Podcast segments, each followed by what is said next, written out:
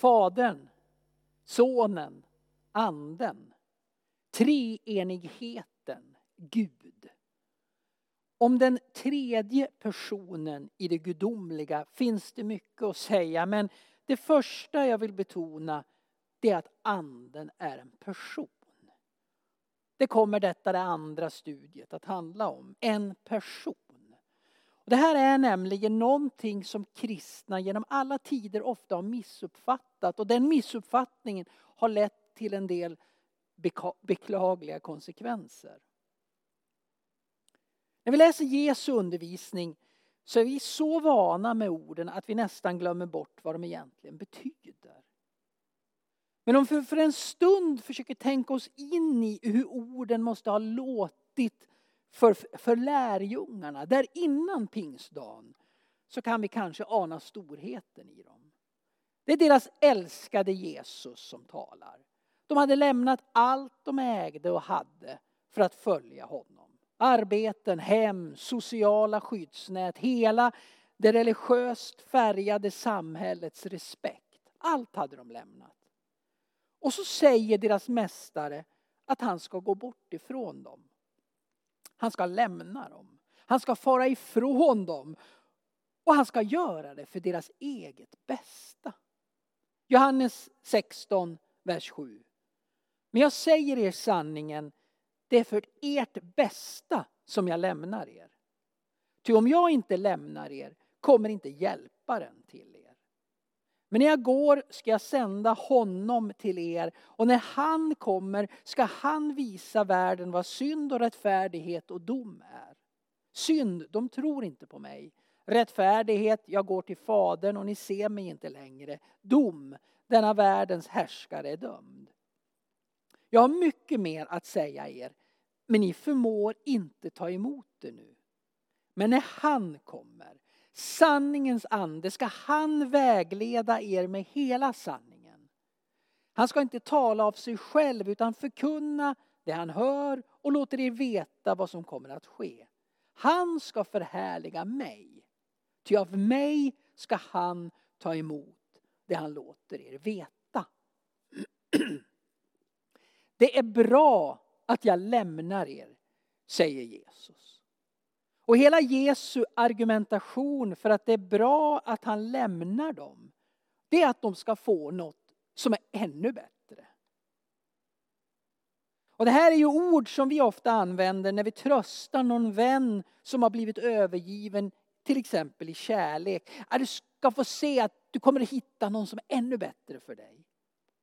Det är liksom lite tomma ord som vi inte har en aning om det ligger någon sanning i eller inte. Den som har blivit övergiven av sin livs kärlek kanske aldrig hittar någon eller den hen faktiskt hittar är sämre än den förre. Men Jesu ord, de är inte tomma. Det är inga ord han säger liksom för att släta över eller trösta dem han ska lämna dem.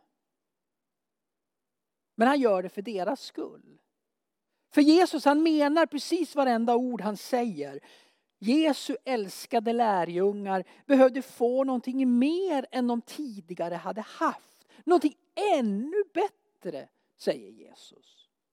Och när vi tänker på orden och vad de egentligen hade haft så blir orden i det närmaste obegripliga. Vad hade de haft? Jo, Jesu egen ständiga närvaro. Men den närvaron var av någon anledning inte nog för lärjungarna utan Jesus ville ge dem något ännu bättre. Han gjorde alltså enligt Jesus ett för mänskligheten fullständigt avgörande skiftbyte. Jesus lämnar och anden tar vid. Och det är ju egentligen då ur ett, ur ett treenighetsperspektiv ingen skillnad. Gud lämnar och Gud tar vid. Men samtidigt är det all skillnad. Han skulle komma, säger Jesus. Vem han? Jo, anden, hjälparen. Som kristna så vilar vi på och vi ber med trosbekännelsen. Och då bekänner vi oss samtidigt till treenighetsläran. Detta att Gud är en, men samtidigt tre. Tre, men samtidigt en. Så treenigheten alltså. Romarbrevet 11 och 33. Vilket djup av rikedom, vishet och kunskap hos Gud. Aldrig kan någon utforska hans beslut eller spåra hans vägar. Vem kan känna Herrens tankar? Vem kan vara hans rådgivare? Vem har skänkt honom något som han måste återgälda? Ty av honom och genom honom och till honom är allting. Hans är härligheten i evighet. Amen. Jag har tidigare bekänt här i Betlehemskyrkan att jag aldrig personligen har gillat treenighetsläran. Varje gång jag kommer till den lektionen i konfirmationen så sliter jag symboliskt mitt hår och suckar uppgivet. Hur ska man kunna förklara det som inte går att förklara? Naturligtvis går inte det ens för konfirmander. Jag, som en slags teolog, teologi som är läran om Gud. Och teolog är då vi som håller på med att lära om Gud. Som en slags teolog skapar en känsla av olust i huvudet att stå sig så slätt inför mysteriet. Teologi har ju som uppgift att göra tron begriplig. Så även om teologin ofta får dras med missuppfattningen och fördomen att den snarare krånglar till tron så ska teologi handla om begriplighet. Och ett problem som all teologi hamnar i är det faktum att vi som människor aldrig fullt ut kan förstå Gud intellektuellt. Gud är större än alla mänskliga begrepp. Gud är större än alla mänskliga försök. Medan vi gör så gott vi kan när vi försöker närma oss Gud med det vi har fått. Nämligen våra ord, våra mänskliga tankar och våra mänskliga begrepp. Och så står man där framför konfirmanderna och så famlar man med lite mer eller mindre bra bilder och liknelser och får acceptera att man är långt borta ifrån att kunna ge rättvisa till treenigheten. Men då är det som Chesterton sa. Gåtan Gud är mer tillfredsställande än människors lösningar. Och när jag själv lyssnar på en predikan eller ett bibelstudium så finns det vissa ord eller meningar som får mig att liksom zooma bort och tänka på annat en stund. Ord som predikanten säger och så vet jag vad som ska sägas. Gud som, Gud som kärleken är ett sånt. Eller den förlorade sonen. Eller treenigheten. När det gäller treenigheten så är det inte så mycket att jag vet vad som ska sägas som en slags trötthet inför allt som inte kan sägas. Jag tror mig ha hört alla förklaringar och alla förhållningssätt och alla vinklingar och vridningar och bilder. Och är det som mig och zoomade ut för några minuter sedan när jag sa treenigheten för första gången så kan du ju vakna till nu. Med Paulus ord till romarna i färskt minne så får vi påminna oss om att det inte var de bibliska författarna som skapade treenighetsläran. Treenighetsläran utvecklades snarare successivt i kyrkan. Ofta i polemik mot rörelser som man ansåg vara heretiska. Och vid, vid olika kyrkomöten så slog de närvarande biskoparna från runt, runt om i romarriket fast vem Gud är. Hur många av dessa, kvinnor, eh, dessa biskopar var kvinnor, tror du? Observera en retorisk och ironisk fråga som jag vet svaret på. Hur hade tron blivit formulerad om kvinnor fått vara med och bestämma? Ja, endast Gud vet som man brukar säga. Mest kända av dessa kyrkomöten och viktigast för treenighetsläran är mötena i Nicea 325 och Konstantinopel 381. Alltså Bibeln den innehåller ingen treenighetslära. Men Bibeln tror på en Gud. Skaparen, frälsaren och anden. Och varför kan man fråga sig formulerade inte de bibliska författarna någon lära om den treenige? Ja, det vet vi naturligtvis inte, men vi kan gissa. Att det inte handlar om bristande intellektuell förmåga, det förstår alla som försökt läsa till exempel Romarbrevet av Paulus.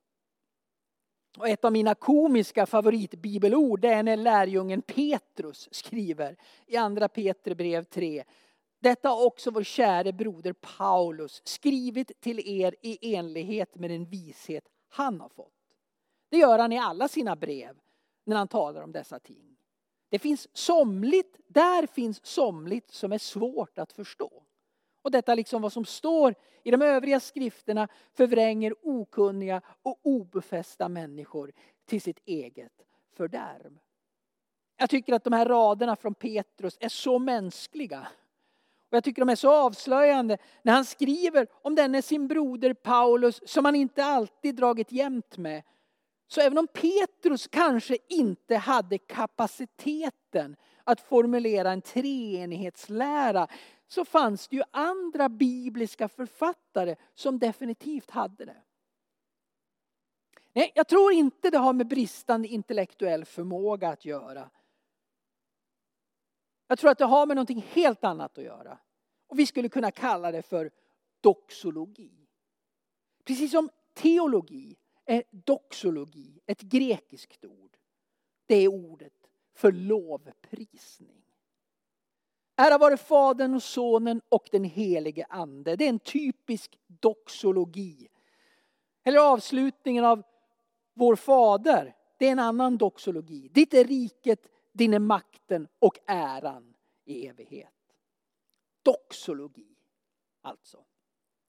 Ja, alla kan och ska vi inte vara teologer.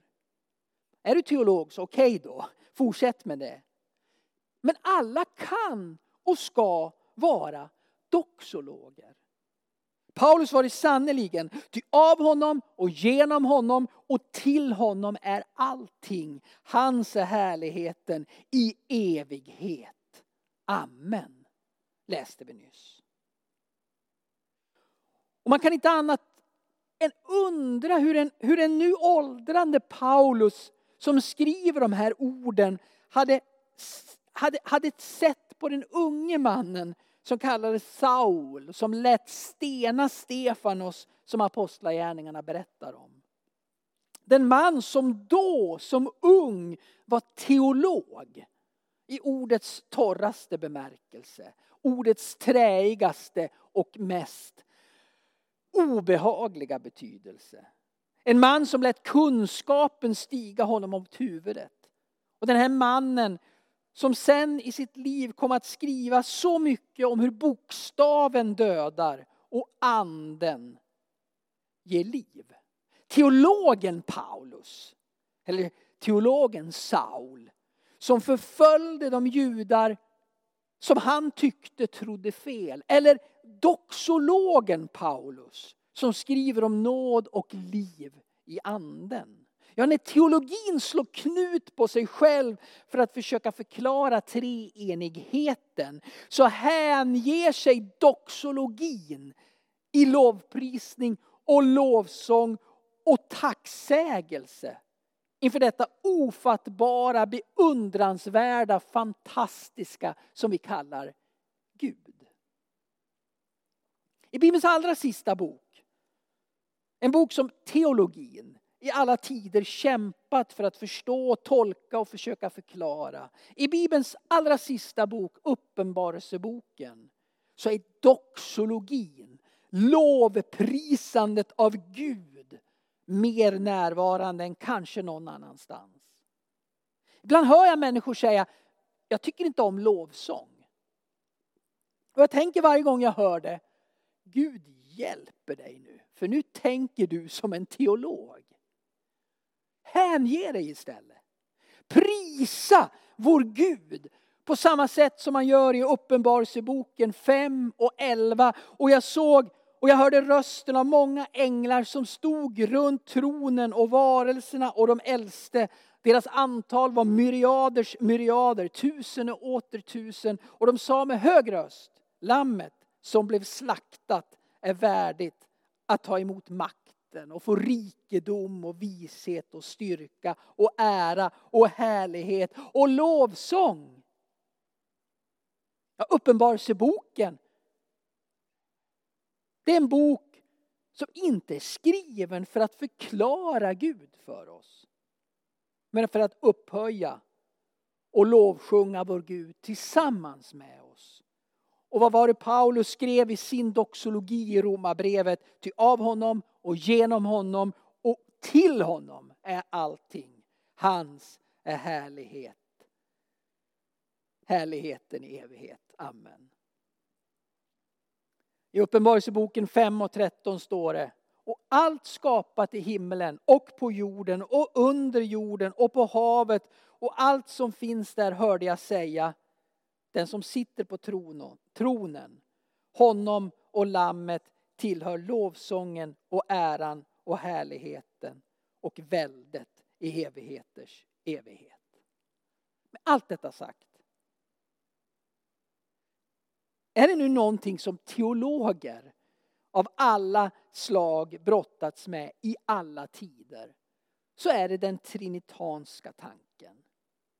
För Bibeln säger ju tydligt att Gud är en. En enda. Men samtidigt tre. En men samtidigt tre. Tre som samtidigt är en. Ja, treenighetstanken är ju i sig naturligtvis obegriplig. Men innan vi börjar med själva obegripligheten som sån så vill jag bara säga, jag tror att det är bra att det är obegripligt. Dels har det med doxologin att göra, vi ska hänge oss, vi ska lovsjunga. Men också det faktum att Gud är Gud kommer alltid att göra det svårt för oss att förstå. Jag brukar tänka om vi skulle börja förstå Gud, kunna börja förklara Gud, så kanske det skulle vara så att Gud var ett påhitt av skarpa människors hjärnor.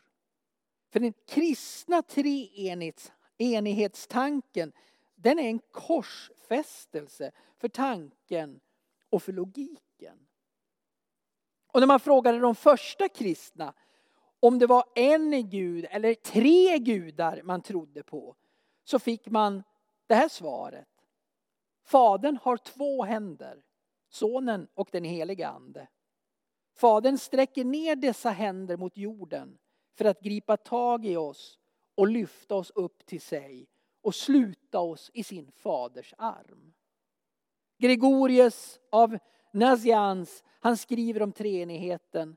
Sonen är inte fadern eftersom det finns en enda fader. Men han är allt som fadern är. Den heliga ande utgår av Gud men är för den skull inte sonen eftersom det är en enda son. Men han är allt som sonen är.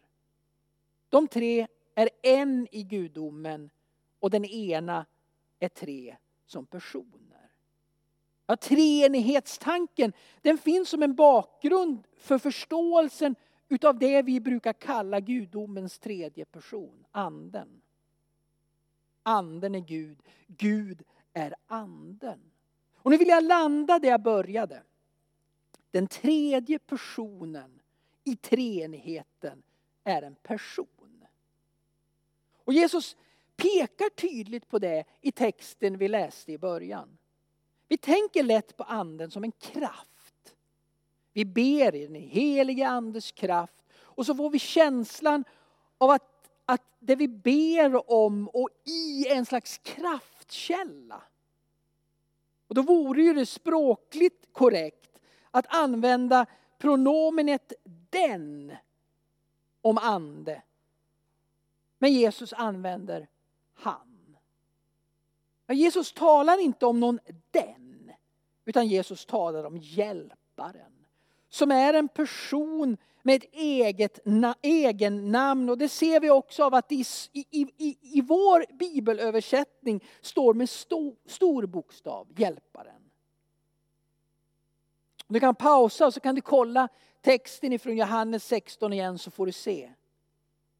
Och sen när du kommer tillbaks så får du komma tillbaka för att se på ett litet videoklipp ifrån Star Wars.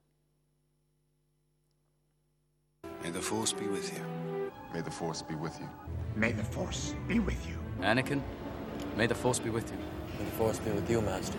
May the Force be with you both. May the Force be with you, Master. May the force be with you. May the Force be with you.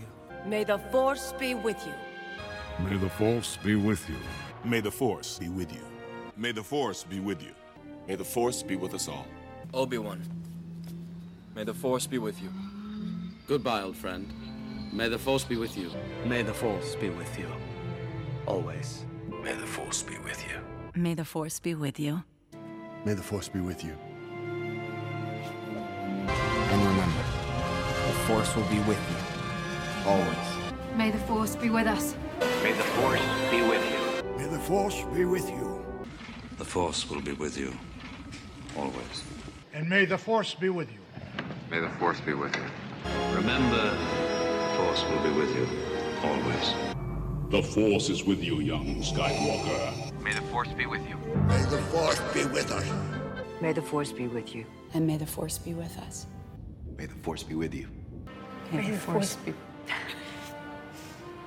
You feel I've said it enough. May the Force be with you always.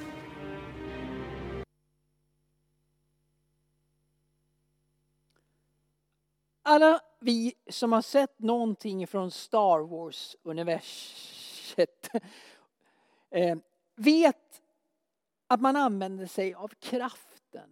May the force be with you. Och många kristna uppfattar anden som en sån kraft. Man tror att det är någonting man ska eller kan använda sig av i sitt kristna liv. Men det är fel sätt att tänka. Anden är en person, ingen kraft. Bibeln talar om anden som en person, inte en kraft. Och nu tänker jag att det är läge att samtala med någon eller reflektera på egen hand en liten stund. Vad spelar det för roll om anden är en personlighet eller en kraft? Spelar det någon roll om anden är en person eller en kraft?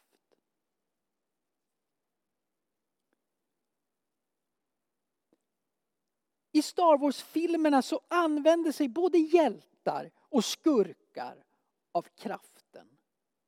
Och många kristna har uppfattat och uppfattar anden som en sån kraft.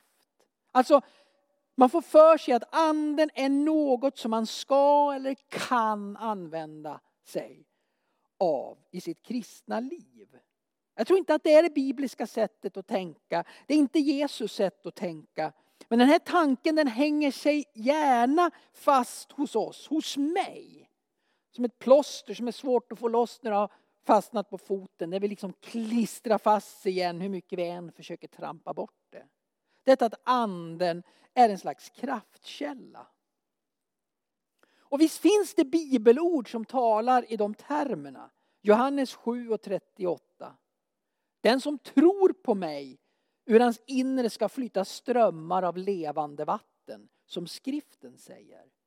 Detta sa han om anden, som de som trodde på honom skulle få. Ty ännu hade anden inte kommit eftersom Jesus ännu inte hade blivit förhärligad. Men det här stället, det talar inte om hurdan anden är. Utan hur jag som kristen upplever anden. Och det är skillnad. I Apostlagärningarna 8 så hittar vi en text som tydliggör allt detta. Lärjungarna de hade på, på grund av förföljelse skingrats bort och ut ifrån Jerusalem. Och det står De som hade skingrats vandrade omkring och predikade budskapet. Filippos kom till huvudstaden i Samarien och förkunnade Kristus för folket där. Alla lyssnade uppmärksamt på hans ord när de hörde honom tala och såg de tecken han gjorde. Ty från många som var besatta for de orena andarna ut under höga rop och många lytta och lama botades. Det blev stor glädje i den staden. Men det fanns en man vid namn Simon som bedrev trolldom och som hade fått folket i Samarien att häpna. Han gav sig ut för att vara något stort och fick alla med sig, hög som låg och sa han är Guds kraft, den som kallas den stora kraften. De slöt upp kring honom därför att han länge hade hänfört dem med sina trollkonster. Men när de hade börjat tro på Filippos och hans budskap om Guds rike och Jesu Kristi namn lät de döpa sig, både män och kvinnor. Simon kom själv till tro. Han blev döpt och vek sedan inte från Filippos sida och han häpnade när han såg vilka tecken och under som skedde. Då apostlarna i Jerusalem fick höra att Samarien hade tagit emot Guds ord sände de dit Petrus och Johannes som reste ner och bad för de troende att de skulle få helig ande. Ty ännu hade anden inte kommit över någon av dem. De var bara döpta i Herren Jesu namn. Men nu la apostlarna sina händer på dem och de fick helig ande. Simon såg att det var genom apostlarnas handpåläggning som anden förmedlades erbjöd han dem pengar och sa ge denna makt åt mig också så att den jag lägger mina händer på får helig ande. Petrus svarade förbannelse över dig och dina pengar. Om du tror att du kan köpa Guds gåva. Du har ingen rätt till det vi förkunnar, ty ditt hjärta är inte rättsinnigt inför Gud. Omvänd dig från denna din ondska och be till Herren så kanske han förlåter dig ditt uppsåt. För jag ser att du sprider bitter galla och snärjer med orättfärdighet. Simon svarade, be för mig till Herren så att inget av det som ni har sagt drabbar mig. Ja, Simon, han ser på anden som någonting som det gick att förfoga över. Eller på något sätt kontrollera. Men anden är som sagt snarare en person med egen fri vilja. Och vi ser det också i berättelsen om Ananias och Sapfeira i Apostlagärningarna 5. En man som hette Ananias sålde tillsammans med sin hustru Sapfeira en egendom. Med hustruns vetskap tog han undan en del av köpesumman och kom och la ner resten framför apostlarna. Då sa Petrus, Ananias, hur har Satan kunnat fylla ditt hjärta så att du försöker lura den heliga anden och tar undan en del av pengarna som du har fått för din jord? Hur kan du lura den helige ande? Man kan inte lura en kraft. En kraft kan man behärska. Och när jedi-riddarna i Star Wars ska bli fullärda så ligger hemligheten i att behärska kraften. Anden är ingen kraft att behärska. Utan en person som vi till och med kan försöka lura. Och i texten från Johannes 16 där vi började så berättar Jesus för oss om anden. Och då säger Jesus inte att någon den ska hjälpa oss, utan en han. Hjälparen med stort H. Det är hjälparen Jesus ska sända till oss. Hjälparen ska vägleda oss.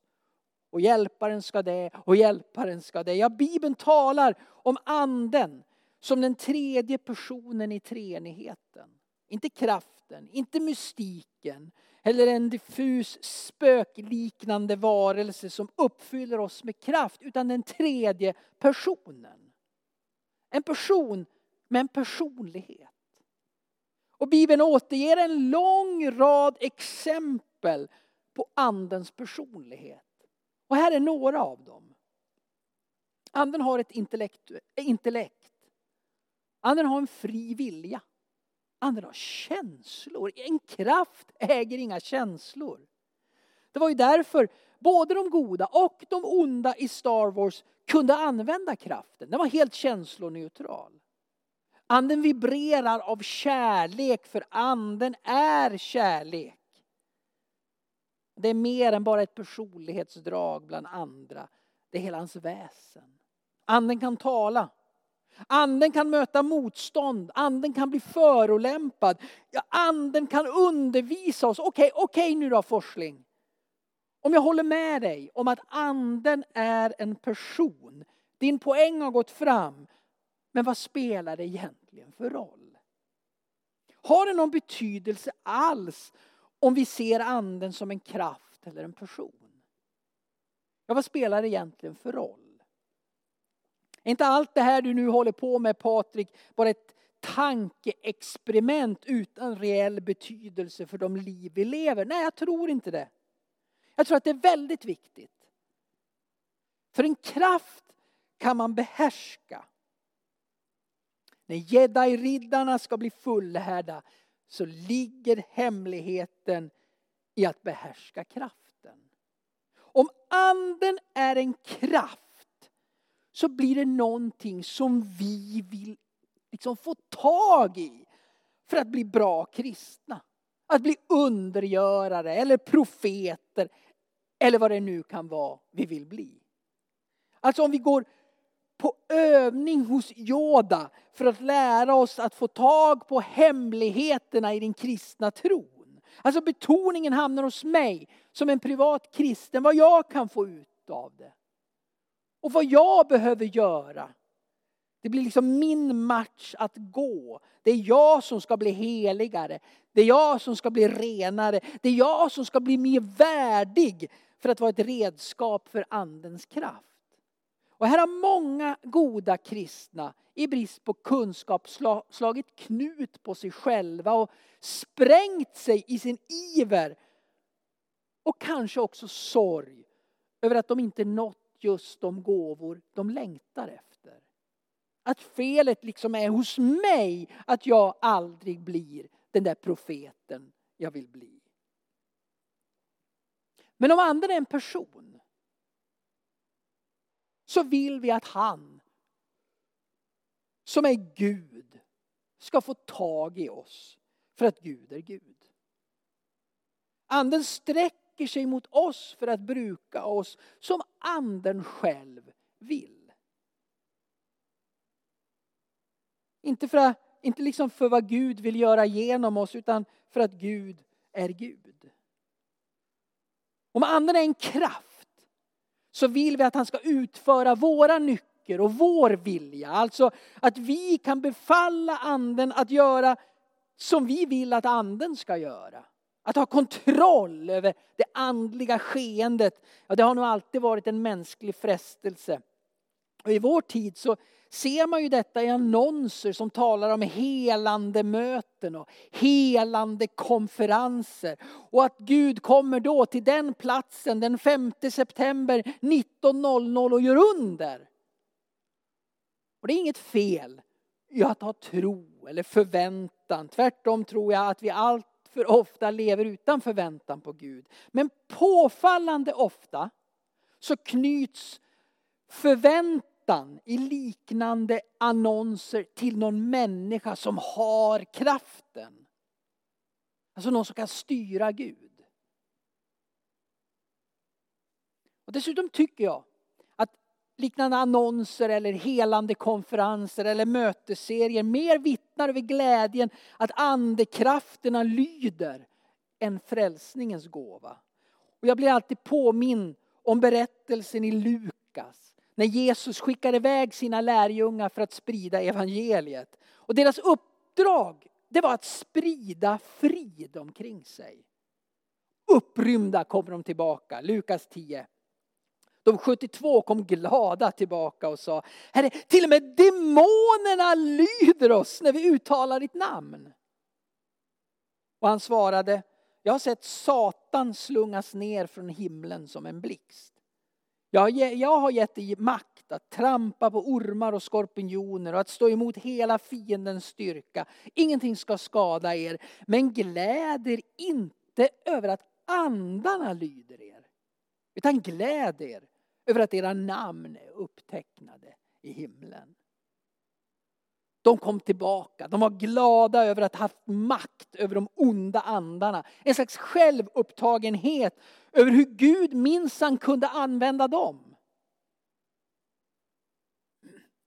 Jag tror tvärtom. Att om anden är en person så vill vi i förundran över hans kraft överlåta mer åt honom och mindre av vårt eget. Vi blir bipersoner och anden huvudpersonen. Det är inte jag som kan använda kraften utan anden kan använda lilla jag. Och det tredje skälet är väl egentligen kanske samma sak. Om anden är en kraft så blir vi stolta över att ha den. Och känner oss överlägsna, eller kan lätt känna oss överlägsna de som inte har den. Om anden är en gudomlig person så känner vi ödmjukhet inför den tredje personen i gudomligheten. Det är en liten skillnad men det gör hela skillnaden. Och så slutligen, anden är en person som vi kan kommunicera med. Den levande guden själv bor i oss. Inte som en kraft utan som en person som jag kan tala med. Peter Halldorf han säger så här. Även innan pingsten var anden verksam i världen. På samma sätt som sonen verkade redan innan han blev människa och trädde in i historien som Jesus av Nasaret. Skillnaden är att den heliga ande efter pingsten inte bara är närvarande genom sitt verk utan som person. Därför är andens närvaro i kyrkan och i de kristna efter pingsten av ett annat slag än hans närvaro före pingsten och utanför kyrkan. Nu är det personlig närvaro. Och då måste det faktum att Gud är personligt närvarande ibland oss uppmuntra oss när vi möter nöd och svårigheter i livet. Och visst borde det ingjuta hopp i våra hjärtan när våra ryggar kröks och våra fötter känns trötta. Den gudomliga personen, anden, går alltid med oss. Det är bra för er att jag lämnar er, säger Jesus. Amen.